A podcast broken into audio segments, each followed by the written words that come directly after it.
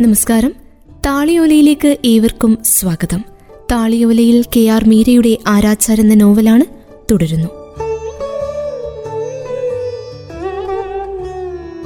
ഞങ്ങളുടെ കുടുംബത്തിൽ ആരാച്ചാരുടെ ജോലി ചോദിച്ചു വാങ്ങിയ ഒരു സ്ത്രീയെ ഉണ്ടായിരുന്നുള്ളൂ.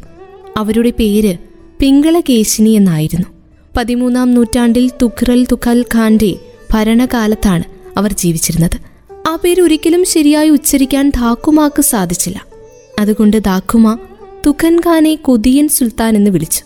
തുഖൻ ഖാന് റസിയ സുൽത്താനയോട് പ്രണയമായിരുന്നെന്നും അതുകൊണ്ട് അവർക്ക് ബംഗാൾ അടിയറ വെക്കാൻ ശ്രമിച്ചുവെന്നും ദാഖുമ കുറ്റപ്പെടുത്തി. രാവിലെ കുളി കഴിഞ്ഞ് വന്ന് കണ്ണാടിയിൽ നോക്കി പൊട്ടുകുത്തുമ്പോൾ എന്റെ മുഖത്തെ മന്ദഹാസം കണ്ടാണ് ദാഖുമ പിങ്കളകേശിനിയെക്കുറിച്ച് ഓർമ്മിപ്പിച്ചത്.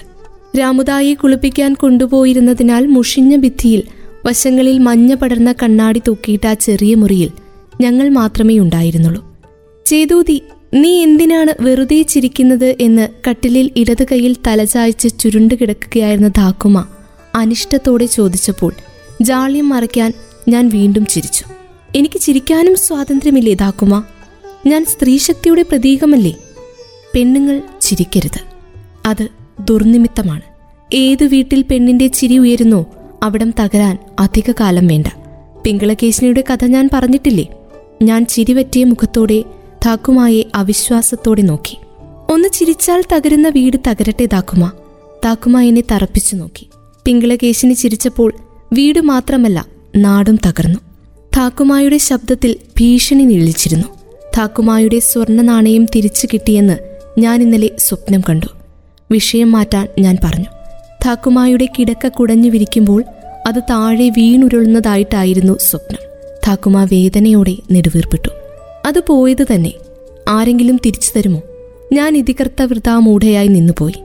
നാണയം താക്കുമാക്ക് തിരിച്ചു കിട്ടിയിട്ടില്ലെന്ന് അപ്പോഴാണ് എനിക്ക് ബോധ്യമായത്.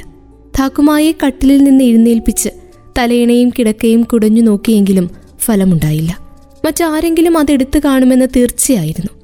എന്റെ കള്ളി വെളിച്ചത്താകാതെ അതേക്കുറിച്ച് അന്വേഷണം നടത്താൻ സാധ്യമായിരുന്നുമില്ല. താക്കുമായുടെ കിടക്ക സ്ഥിരമായി കുടഞ്ഞുവിരിക്കുന്ന മായ്ക്ക് താക്കുമായോട് വിരോധമുണ്ടെങ്കിലും നഷ്ടപ്പെട്ട മുതൽ സ്വന്തമാക്കാനുള്ളത്ര മനക്കെട്ടിയുണ്ടായിരുന്നില്ല അമ്മയ്ക്കും രാമുദായ്ക്കും പുറമേ വീട്ടിലുള്ളത് സുദേവ് കാക്കുവും കാക്കിയുമാണ്. സുനീനയും സുസ്മിതയും കാക്കിമായുടെ സഹോദരന്റെ വീട്ടിൽ നിന്ന് തിരിച്ചെത്തിയിരുന്നില്ല. ആ നാണയം അവരിൽ ആർക്കെങ്കിലും കിട്ടാനുള്ള സാധ്യത തീരെ കുറവായിരുന്നു. അതന്നേ നഷ്ടപ്പെട്ടില്ലേ ചെയ്തൂതി നീ വെറുതെ ആലോചിച്ച് വിഷമിക്കേണ്ട. കൂനിക്കൂടി പുറത്തേക്ക് നടക്കുമ്പോൾ താക്കുമ എന്നെ സമാധാനിപ്പിച്ചു.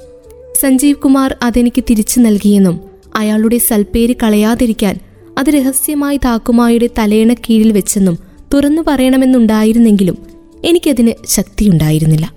കാരണം സഞ്ജീവ് കുമാർ മിത്രയുടെ സൽപ്പേര് എന്റെ ബാധ്യതയായി തീർന്നിരുന്നു. എന്തു വില കൊടുത്തും അത് നിലനിർത്താൻ നിർബന്ധിതയായെന്ന് ഞാൻ വിഷമത്തോടെ തിരിച്ചറിഞ്ഞു.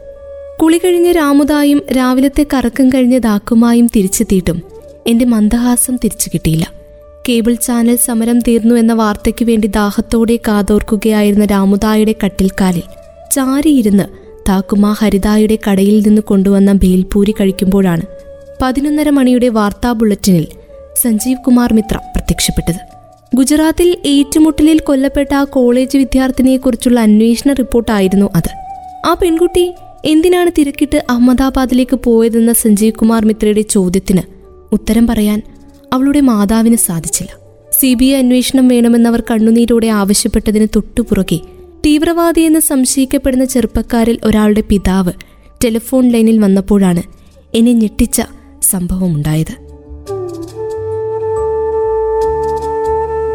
താളിയുലയിൽ കെ ആർ മീരയുടെ ആരാച്ചാർ എന്ന നോവലാണ് തുടരും അടുത്ത അധ്യായത്തിൽ.